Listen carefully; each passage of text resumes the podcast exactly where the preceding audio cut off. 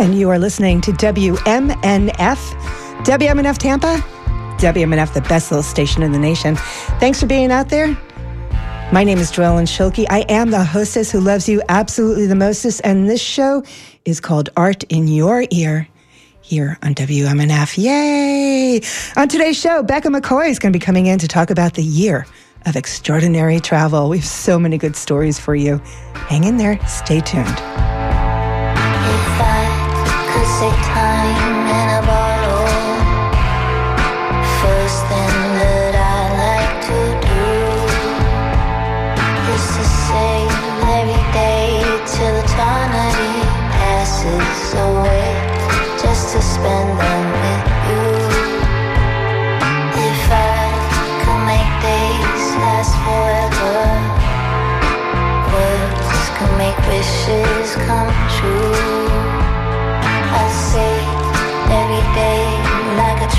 casa.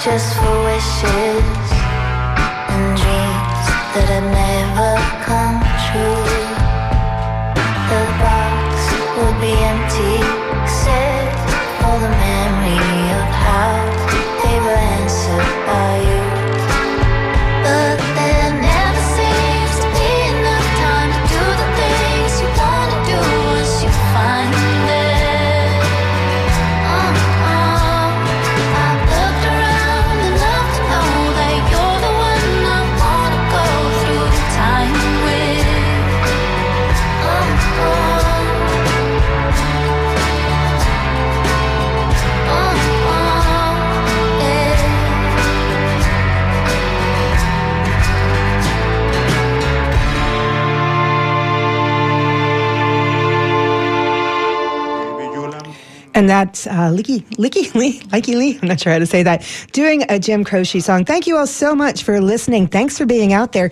If you want to get in touch with us, please do consider texting us at 813 uh, 433 0885. You can put your uh, name in there so I can say hi, if that's okay. You can email dj at WMNF. I know people like to call, but I'm on the air talking, so I cannot answer the phone. So try one of those other methods. Um, we're going to listen. There's a brand new song out by uh, by an artist that I don't think he's released anything in years, uh, Baaba Maal. And uh, I'm not even going to try. Well, I'm going to try. The name of the song I think is Yeri Mayo Celebration, and uh, it seemed like a really appropriate song to play today for this interview. Uh, so please listen up to some Baaba Maal, and we'll be back with Becca McCoy and her year of extraordinary travel. Bimi julam nom gurtego julo deji sali kam jabade. Balam take hudum henge nyunya ngapiri kudel de mi bimi julam kadi non gurtego julo deji sali kam jabade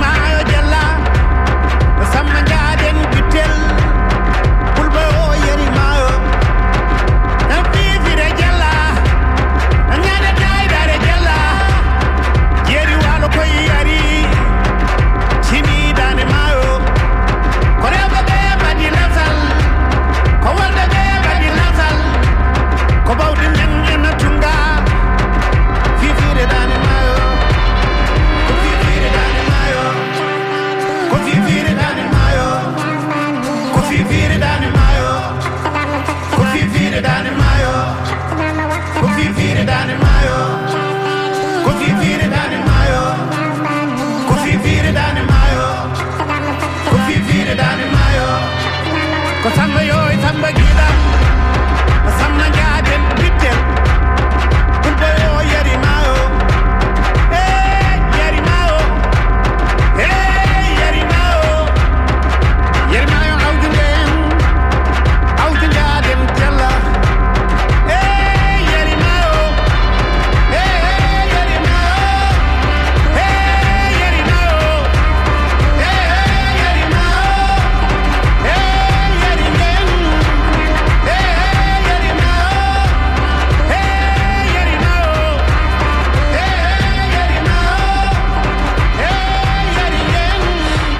so great. I was just telling Becca that last night I was looking for uh, music to play uh, because she's been to so many countries, seven countries, I think you said. This guy sounds like more, but uh, all sorts of states and countries and, and, different places. And I was like, oh, I want an African song. And then Baaba Maal dropped it. So it was obviously meant to be. I love that. Welcome to Art in Your Ear, Becca McCoy. Thank you for having me, thank, Joellen well, well, thank you for making a fancy show for us to do. but it wasn't a fancy show. It it was a book, but even before it was a book, it was a need. Correct. So uh, you in uh, between what was it August August of 2018 September 2018 to August 2019. 2019 you traveled where? I went to 8 states and 7 countries. So the 7 other countries were England, France, Australia, New Zealand, Fiji, Thailand, Myanmar. Wow. So this was uh, you know, in, in your place. So you're doing, you're here because you're doing a show at the, um, the wonderful, it's such a wonderful venue at uh, Studio Grand Central. Uh, and if that sounds familiar, wonderful uh, listeners, that's where uh, Ward Smith started his Off Central players. And of course, Ward Smith is, you know, genius. Yeah. So, uh, so you, and I want to mention also that your show called The Year of Extraordinary Travel, uh, which you wrote and you're performing, and is directed by Vicky Daigneault. Thank you. The French. Thank you. Mm-hmm. Awesome. Um, was this in your head when you decided, hey, I am going to just push myself past some comfort zones? Did you know, like, did you rationalize it? Like, okay, I'm going to turn this into something artistic, and that gives me the reason for, you know, I can write off my taxes and I'm ready for it. I well, I wish I had thought of that at the time. Uh, no, on very honestly, no. This has all happened in a really organic way, and each time that I've revisited this experience, it has satisfied a need of that moment. So creating the experience in real time of traveling to different places, to be in the moment, to live through this transitional time in my personal life um, and then creating the book was on the heels of COVID and how that kind of just blew my whole world um, to pieces. And um, and one of the things that was so apparent at the beginning um, of the pandemic and still being a performer was that I had always identified as a creative or interpretive, an interpretive artist more so than a creative mm-hmm. artist. I remember one time years ago, really when we first met um, around then, and there was a conversation with several people with some mutual friends, and I was the only person who was like not a performer there, unless you count this, but uh, not a performer. And you said, not derisively, but very concretely, I don't write songs. Like it was just like I don't like whoa, you know, like that is a bar- it was a barrier. It was sort of like this was not what I do. I will I will take what you do and I will blossom. It will I will blossom mm-hmm. it, but I don't do that.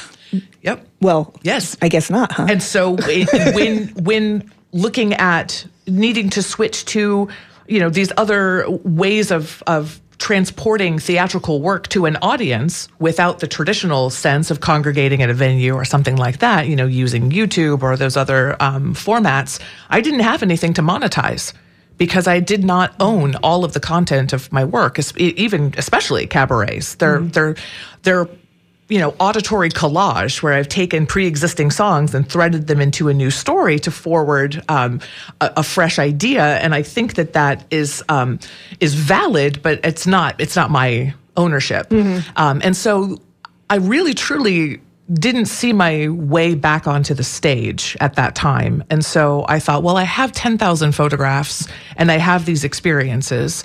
And so I guess I need to make a coffee table book. Mm-hmm. And that's where it started. And it wasn't until um, I had approached Mark Aeling and Carrie Jadus at Softwater Gallery about um, possibly having an exhibit of my photography at their space. And my, it was Mark who said, I don't, why don't you just show projections and, you know, do a dramatic reading or something of your book? And I thought, huh, I don't know why that had not occurred to me, but it didn't. And then Ward approached and said, uh, would you like to do your Christmas show in residency here in December? And I just flat said, no, I'm not interested in, in revisiting anything I've done in the past. But what I really am interested in is exploring this idea of bringing my book to life. And it was Vicky uh, who helped me take it. At one point, it was going to be me, the book, a music stand, and me advancing the slides myself. Right, right. And then over six months of development, it became a proper. And that might have been because this was the first time you were writing it. So you're like, okay, I don't want to. I just want to make sure, you know. Mm-hmm. Yes. Um, so in the at the turn of the last century, uh, there was a very popular Lyceum movement, and where uh, and St. Pete. St. Petersburg has a Lyceum, Tampa did, but it's been torn down, where uh, they were sort of built to look like churches or fancy libraries, but they were a stage and audience, but they were not a um, at all a spiritual or religious practice, probably spiritual. But people who did interesting things would travel around the country and show show drawings and this newfangled photography and talk about their experiences. And so one of the biggest and most popular versions was a travelogue so so when I was sitting there, like when you first wrote me about this, I was like, oh, it's a Lyceum thing. When I was sitting there, I was like, take the you know they had their advanced technology when they did it so now we have our advanced technology but otherwise it's the same exact thing it's this Wow. need that people have to to speak their stories to Yeah. to speak the words this is what i did and to connect with someone else on it um, so i went to the rehearsal your dress rehearsal and you were speaking your stories out loud. So as an as a person, as a performer, and as an actor and singer who has up until this time done everyone else's stuff, what are there differences between telling these stories when they're your words, or did they sort of become at some point a script that you are doing? Interesting. No, it's um, it's been a very vulnerable and uh, empowering experience. It's funny how those two walk together, huh? yes, absolutely. Um, no, it's um, jeez, it's just it's just been everything I hoped it would be and more. I mean, I, I think that uh, inherently my travel stories don't matter, quote, in a theatrical sense, unless they can tap into something a little bit more universal for people. You know, because you know, a good story has a beginning, a middle, and an end. But to be worthy of theater, I think it needs to elevate to that next level of how does it take the audience on their own journey.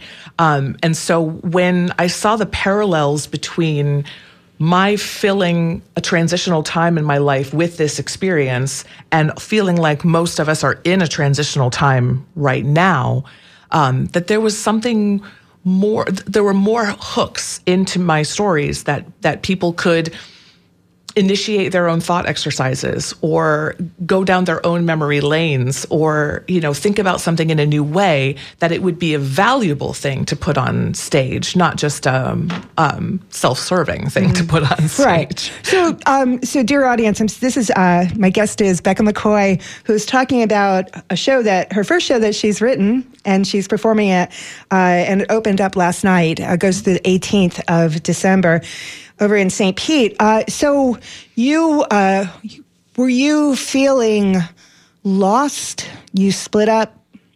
You ended a marriage. You changed things. It sounded like you left your town. Um, were you feeling lost when that happened?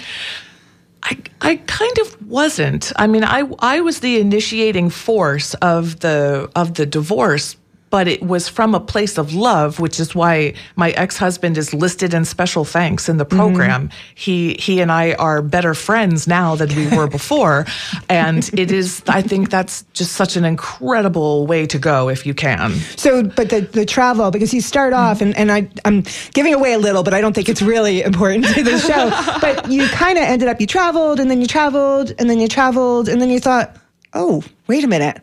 Let me see where this goes. So, what. What was happening though? Like to decide, I'm going to take a year and every single month I'm going to go somewhere ex- extraordinary. You know, I'm going to just blow it out of the water. So, dear listener, I'm so freaking jealous of her. God, luckily I like her.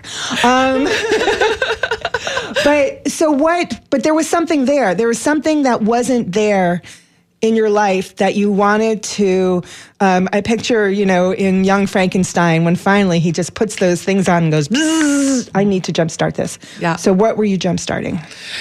Yes, I think it was a pursuit of um, of authenticity, of feeling like I I had started a marriage at 23 and at 40 it was not the right fit. I didn't want to own a 2,400 square foot house. I didn't want a lawn to mow. I didn't want those things. Um, and so it was a, a, a moment where I felt more defined by the negatives. What am I not? What do I not want? As opposed to knowing who I am or what I do want. And so travel is just a way uh, to center yourself in the moment. And I think that you think clearer, that you are more emboldened um, when you're able to exist in those circumstances.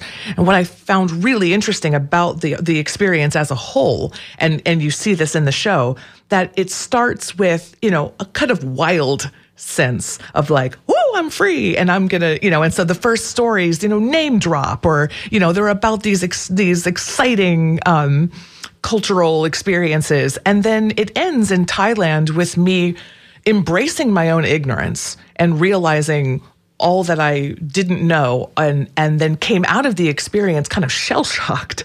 Um, so experiencing a, whatever it would be a buyer not a buyer's remorse but like a oh okay i just did this thing of great gravity and now do i need to make it something important? Do i need to justify what i did beyond just having lived in the moment from month to month?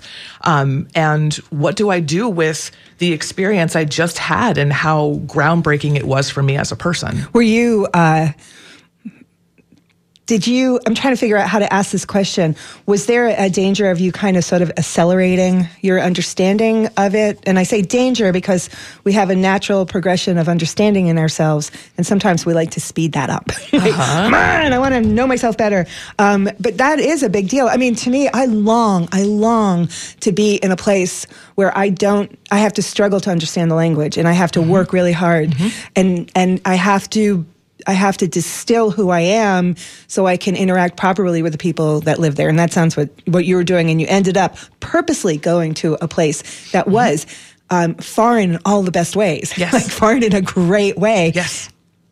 Was it foreign when you left?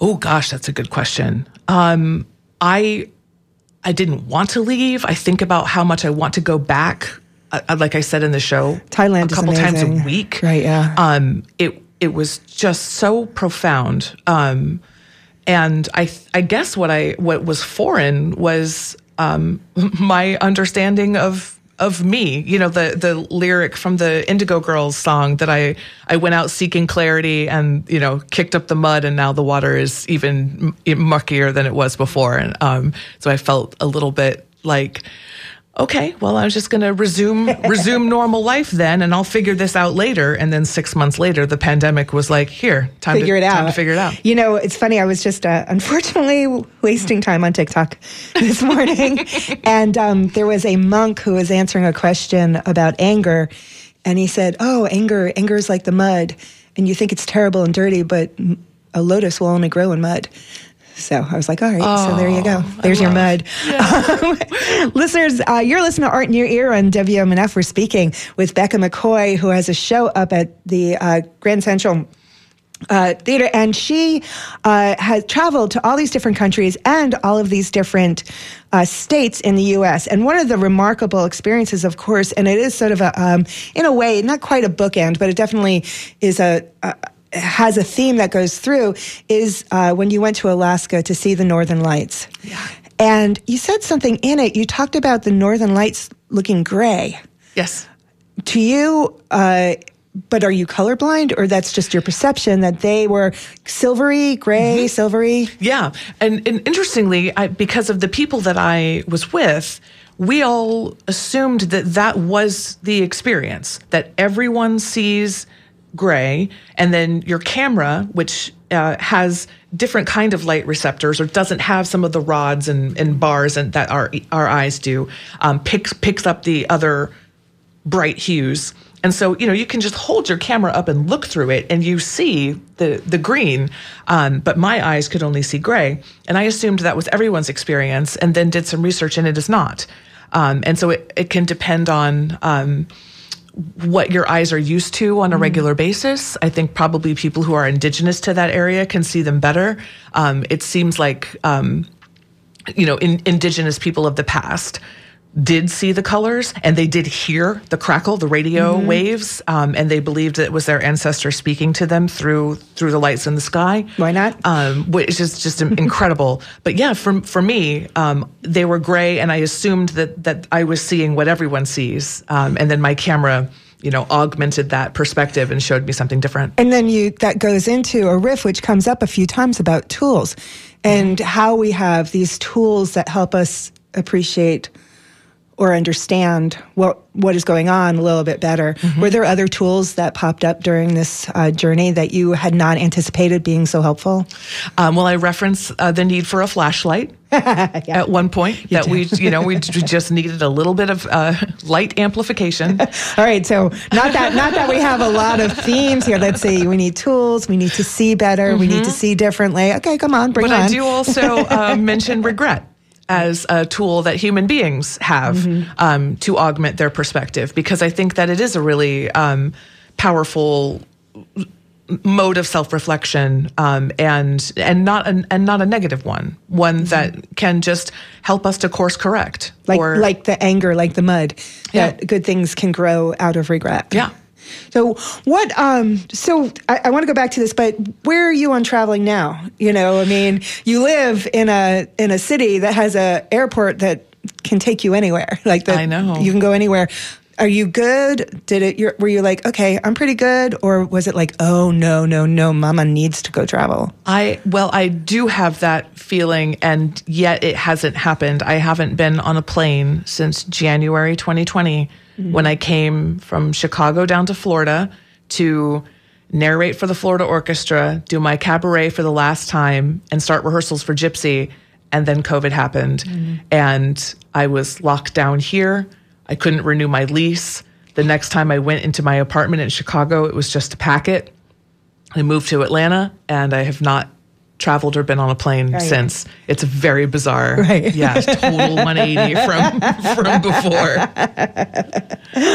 Well, I before I go on, I know I, I didn't ask you this before we started the interview, but are there are there specific things you want to make sure people pay attention to when they see the show? Are there things that you're like this this one super secret? This matters. Pay attention. what? I am hoping that the the themes resonate in in terms of um, ex- external journeys versus internal or external travel versus internal journeys. Um, that possibility wins, even when it doesn't look like what you thought it would look like. I think that is the the heart of the piece, and that's what I hope people go away with. As a as a as a girl or as a teenage young woman, um, I first left the country by myself when I was 17 mm-hmm. and had a similar experience. Went to London. Yeah. went to school in London and um, and have off, I've traveled with others since then, of course, but I have traveled very often by myself. I've been to uh, probably seven, eight, nine countries by myself. Mm-hmm. Made friends sometimes, sometimes didn't make friends, which was sad. Uh, was this the first time you did traveling by yourself to that extent to the, you know, like Thailand? Or like was that and how was how was it when you had to rely on just you in a different place? Um, actually, my semester abroad in London when I was 20, um, I, I was kind of the odd man out. There were only five of us from my school uh, living in the flat, and I didn't gel with the other people. And so I did extensive traveling during that experience by myself, which was brand new um, to me. And so it's so you know, good for a young woman. Oh, it was incredible. And I and I found that I loved it, and I found that I was very comfortable with it. And uh, when I work at, worked out of town for theater, I would just go all in to wherever I was there on someone else's dime. So most of the time by myself, and then I would travel as much as possible. Um, Thailand was the first time that I went someplace very, very different um, by myself. Uh, but to be honest, there were parts of Normandy with less English proficiency than Thailand, um, and and in Normandy, when I was really struggling, I just typed something into Google Translate and held up my phone, and it worked. And then I thought, well, then I can go anywhere. Yeah, I I uh, so long to go to Normandy when I saw that. It's definitely very high up on my list of places I want to go. You so went to a beautiful. lot of places. So you went, um, you traveled uh, alone. You traveled with um, your gentleman friend. I did. You traveled with your daughter. Mm-hmm. You traveled with your mom and your sister. Yes. Am I leaving and any? then the unnamed friend. And then the unnamed friend. Yes. Who is one of my closest friends and was going through their own um, incredible personal journey at right. the time. Uh, and was that because traveling with other people really defines a relationship? I, um, you know, when you you can have a great time with someone, but when you're traveling together, understand like if you don't have the right travel rhythm, that can just kill a relationship and has Absolutely. for me totally killed a relationship. Were there things like did you pre-game it with people? I mean, obviously your daughter you know, maybe I don't know your mother and your sister. I don't know how much you travel together, but did you pre-game things with people to like sort of talk about how are we going to travel together? Because you know, I mean, these trips were they were for everybody, but they were for you. You were the instigator, mm-hmm. yeah. so you had a reason to go to these places, and there was probably experiences you wanted to have happen. So, how did you kind of set that up when you were getting ready to travel with other people? I I just really did let it unfold, um, and but it was the the awareness that I was co-authoring these experiences with these people that then made me double down on when I was going to be alone. And uh, Thailand is an excellent example because I was very much um, in my new relationship right. and very much in love. And um, but I just knew that if I took him and it didn't work out, he would always be linked to that experience. Mm-hmm. And I wasn't willing to sacrifice that in the moment. And you guys had already traveled together. So. We had twice. Yeah. So. yeah. Um, but it was just so new. And I knew that that was something that I needed to own and that if it worked out, we'll go, we'll go back together right, another fine. time. But yeah. yeah. So good. That's so interesting. um, so cool. I had, you know, I have all my little notes about literacy. That's Yay! why I, I, know. That's why I like to go to dress rehearsals, because people always look at me weird when I start writing things down when when the play is really going on. And um, one of the things I did want to talk about, you you have a, a sort of a, a, a, bit in it when you talk about recollection and mm-hmm. memory, and uh, sort of for you what the differences are of those, uh, and I, want to go back to the process of writing the book and then writing the writing the play. Uh, so in writing the book, I mean, was it a pretty obvious that you were just going to go chronologically and head mm-hmm. from the beginning? Then, then culling it down to because it's the book doesn't have an absolute ton of text. You have you set up this formula for each place, but you had ten thousand photos. Yes. Yes. Oh, you need a website. Uh, but but uh, so what? Uh, so writing the book, how did you know what you wanted it to be? Like, what were the some of the ways that you got to where you? Okay, this is the formula that I'm doing it. That was where the latent theater maker reared her head. um, that you know, Stephanie Gillart complimented one of my previous cabarets of saying like my formula was almost archaeological and she liked that mm-hmm. the way that i um, referenced journal entries or facebook entries did things in a chronological order you know had these kind of fact-based um, propellants and so that's that was the um, the formula that I decided was going to work for me, that I would um, do them in chronological order because I thought that the the journey ended up having a trajectory of its own, and the the person on the journey changed you know it, it, throughout. And so that it was interesting enough in in that chronology. And then i just kind of wrote it the way that i speak and I speak in a sort of monologue, theatrical way. um, and so then when I was reading them, I thought, well, these are dynamic. And so I there are uh, portions of them that I liked the writing in the book so much that I just read them right, right out of the book right. in the show. And uh, were there things that I mean, the show kind of gives you the thing because the book was done. The book was published before you wrote the show, was yes. it not? Yep. So if you wanted to change anything in the book, mm, it's not going to happen. But you could change it in the show. Exactly, which is why I love theater and I love blending theater with literature because as a, a, theater artist, I've always been ephemeral based. And so then to have something with any kind of semi permanence uh, is a little bit daunting.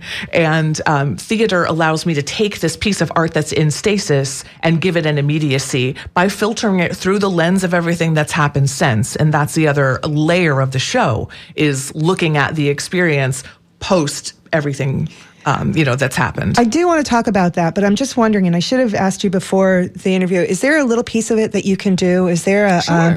a, a, a, minute or two that you could do to give people the taste? Because then mm-hmm. I have something I do want to ask you. Yes. I'd love to. So do it. Go okay. Well, let's do. Um, uh, since you referenced the the aurora, let's do December. Uh, and so this is the structure of the show. There's a voiceover that does the title slide from the book and gives you all the facts.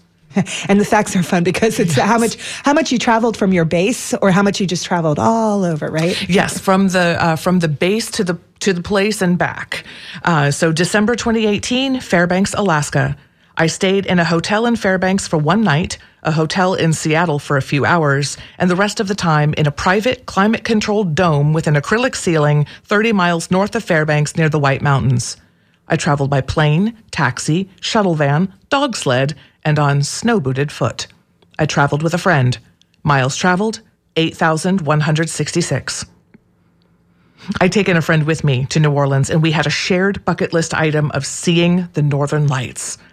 For the first time in my adulthood, I had the travel triumvirate health, time, and money. What if that never happens again? And so I contacted a travel agent to assist with the booking, and she wouldn't do it because they don't like to traffic in variables and seeing the northern lights is never guaranteed. I said, okay, in your informed opinion, where in the world would I have the best chance of seeing them? And she said, honestly, Alaska.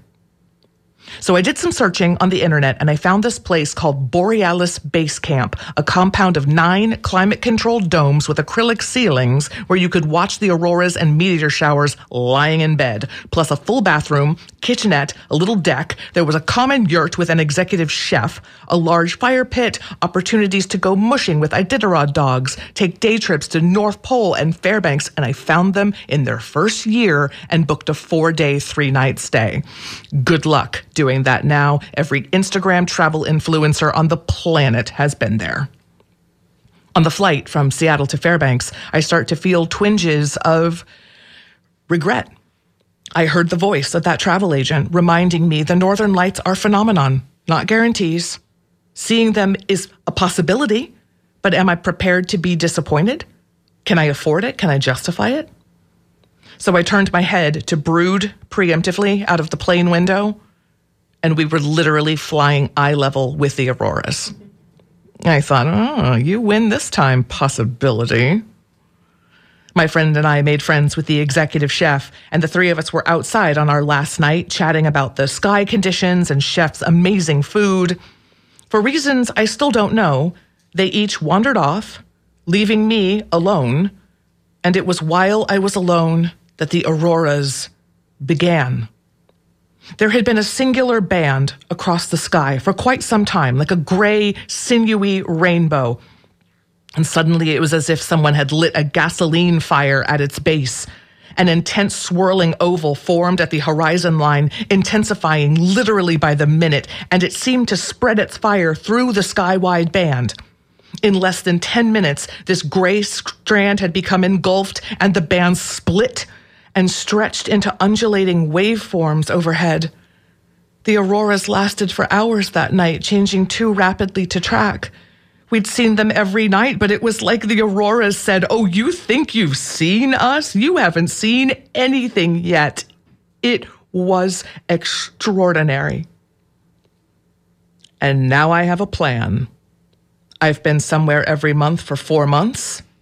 Why not make it a year? you know, what's so interesting is that I've seen you perform that and now I've heard you read it.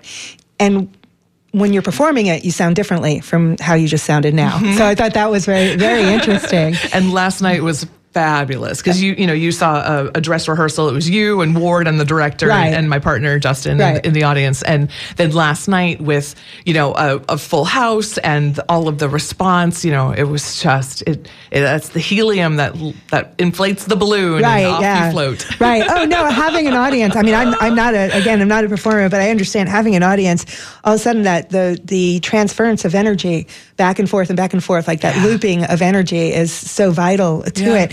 Uh, so it was, you were kind of like, I have been given this amazing gift, one of the most beautiful things I think that a person could possibly ever see.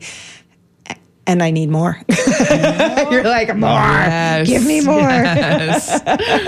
um, so, were there regrets at the end? You mentioned regrets, the potential for regret. In that, we spoke about it there.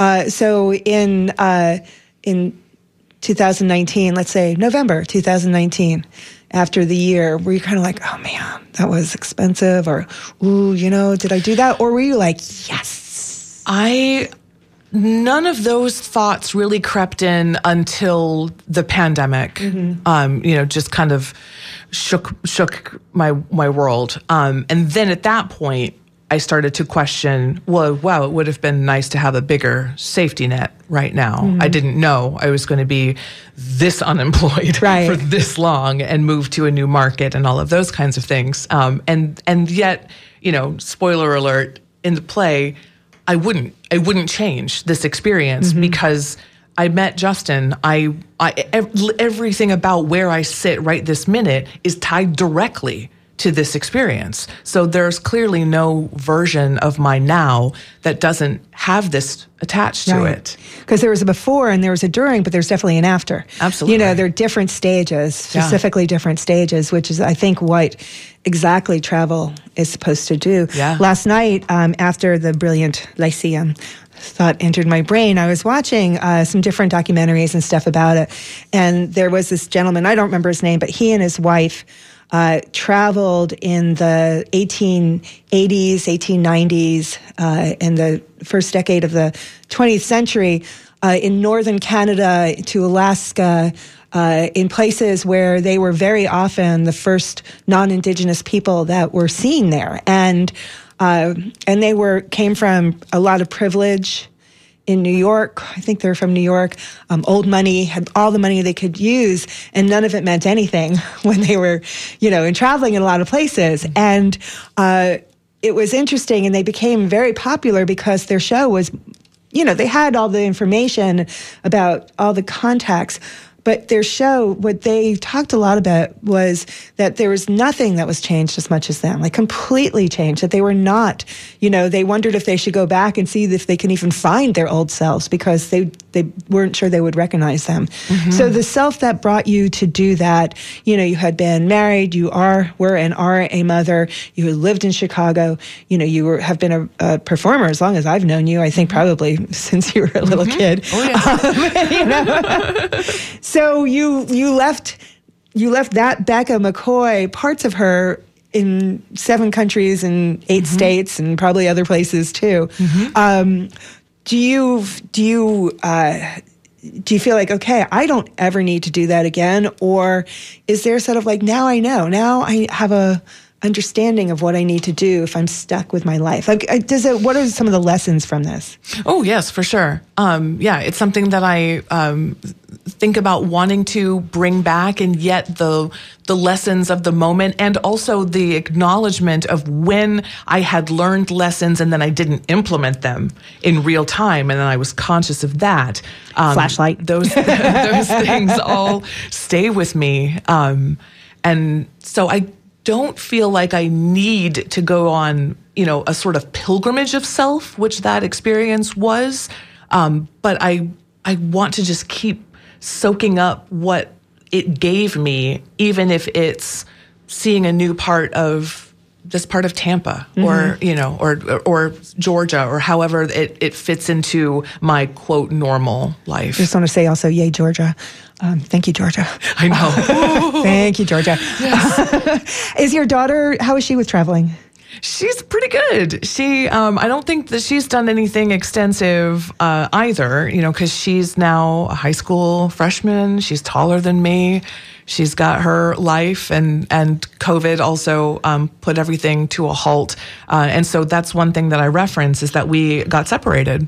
Um, it, uh, I I landed in Georgia in a family home and uh, wanted her not to be isolated or torn out of you know the routines that she had, the friends that she had made, because now she's a, mm-hmm. she's a preteen into teenager, uh, and so she lives here uh, in in Clearwater full time, and I'm in Georgia, and I could never have imagined that would be mm-hmm. reality, right? Um, and so that was a difficult transition, but I felt like it was really important that she she was kept stable and she was kept dynamic. That my my ex husband's remarried and they live in a multi generational house and she had siblings. And so right. she got family interactions and interpersonal interactions that I could not have given her in mm-hmm. Georgia. And it was more important to me that I felt like she was someplace that she would be taken care of physically and mentally. Mm-hmm. Um, um, but that was tough. That right, was I would think to, to, not be with your child. Yeah, yeah, is a is a big thing. Uh, and then, so has this? Are you writing more? Are you writing another? What's going on? I, I yes. Yes, uh, because um, you know I also listen to like a lot of podcasts with other performers, and I just know that I am in a space not just with my relationship with the industry as a whole, but my knowledge of who I am. Uh, that I have a better shot just being myself mm-hmm. than I do waiting for someone else to say, yes, you can interpret this piece that's been interpreted by 800 other people, um, you know, in the 50 years that it's been written, that that I I know myself. I know how I communicate with an audience, how I tell stories, and um, and that it's valid and it's dynamic, and that I want to just continue fostering my own opportunities um, and and moving forward as a theater artist in a more authentic way for myself. There's, uh, I think over the years, as I've been doing Art in Your Ear, I've seen more and more people uh, sort of say, like, look, I have to make, I have to light my own path. I have to light my own fires. Other people aren't going to do this for me. And not all of those people have been women, but the majority of people have been women to say, I need to move forward. So great. Awesome. Yeah. And I think it'd be really super interesting someday to see if somebody else decides to, to interpret your work and have them Wouldn't that be do something? it. I know. Yeah. so I want to make sure I give the facts out. Is there anything I didn't cover that you no, want to make sure people know? Great, oh, thank good. you. No, it has been great. Thank you. Uh, so a world. Um, it's uh, the world premiere, page to stage, The Year of Extraordinary Travel, written and performed by my guest Becca McCoy, directed by Vicky Dagnon. Daniel. Daniel.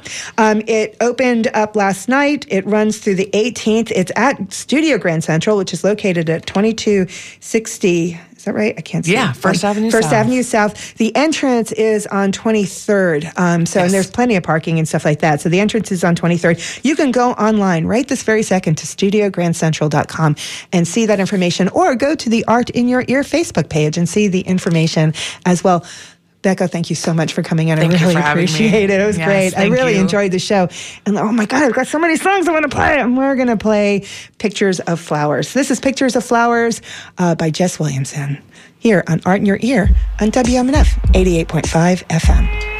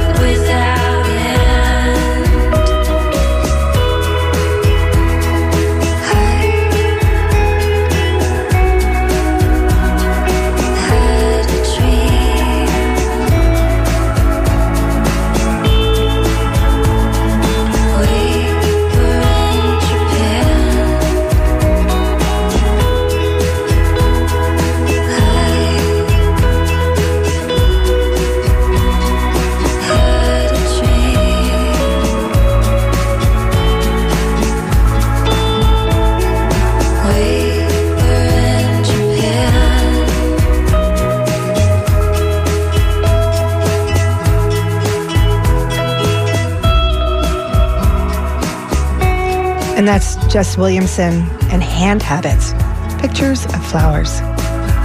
So pretty. Hey, a couple uh, things going on around town that I want to let you know about. Last night was the grand opening. Oops, Andrew Bird, hush now. Hush, Andrew Bird.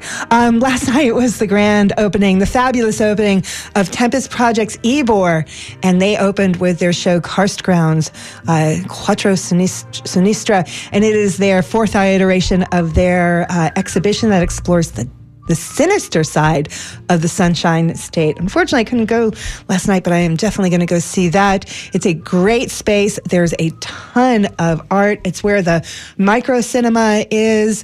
Uh, there's uh, art, other artist galleries. It's really wonderful. Uh, if you want some more information, you of course can go online to tempest-projects.com and they have all the information. Tempest Projects is located at 1624 East 7th Avenue in beautiful Ybor City. Their gallery hours are on Tuesdays and Thursdays, midday, 10 to 2, and then by appointment. So that information is all online, and hopefully we will have them on this show to chat about it also. Uh, also, I want to mention there is a book release party next Friday. I want to follow up on this. Um, Shay Krispinsky has a book out, Light Lightning, uh, like lightning.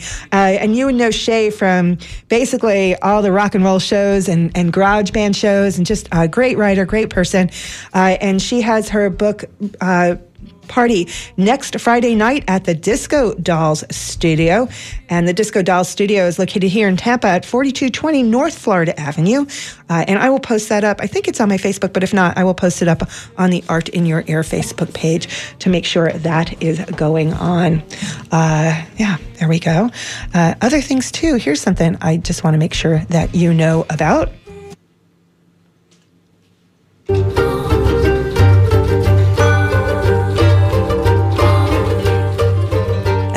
Doing your holiday shopping this season, how about a truly sustainable gift? The gift of community. No plastic consumerism crap destined for a landfill. No money for the big boxes or billionaires. How about a gift membership to WMNF Community Radio? You can easily do that online and put in the notes that it is a gift for your loved one or friend. And if you include their address, the fabulous Miss Julie will send them an acknowledgement that you have made this gift for them, and she'll send it along with the coveted WMNF bumper sticker.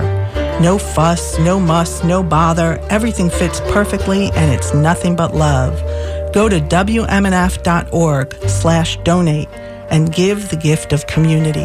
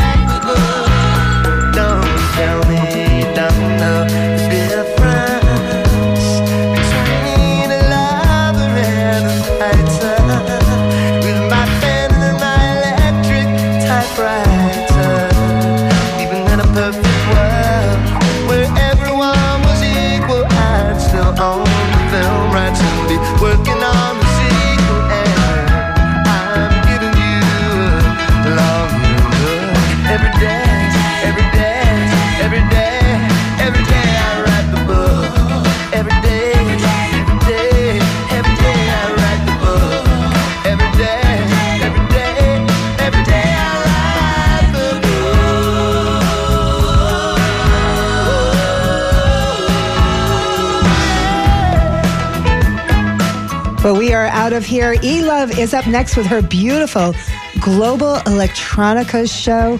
Such a wonderful way to slip into the weekend. After that is a live music showcase. Uh, that's from 2 to uh, 3 p.m. I think they've got sort of a rock and roll show on. All right, more Elvis.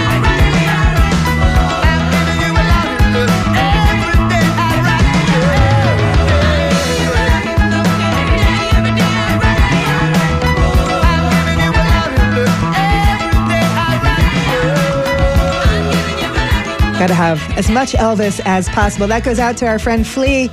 We love him so much. So anyway, uh, live music showcase at two, at three to six p.m. is the Rhythm Revival. It's uh, reaching into the roots of rock and roll, uh, the roots country, comedy, jump, jive, swing, everything. You never know what those guys are going to play. At six o'clock, we have classic R and B and soul with the Soul Party. Eight o'clock is a smorgasbord of rhythm-based music all the fun stuff you could possibly hear, and a lot of food talk on the Soul Kitchen. And then at 10 o'clock, and that's with Eddie G and Dave Bryant. And then at 10 o'clock, we ease into the night to a little sexy night with uh, Flashback Friday, and that is Florida-based R&B and soul here on 88.5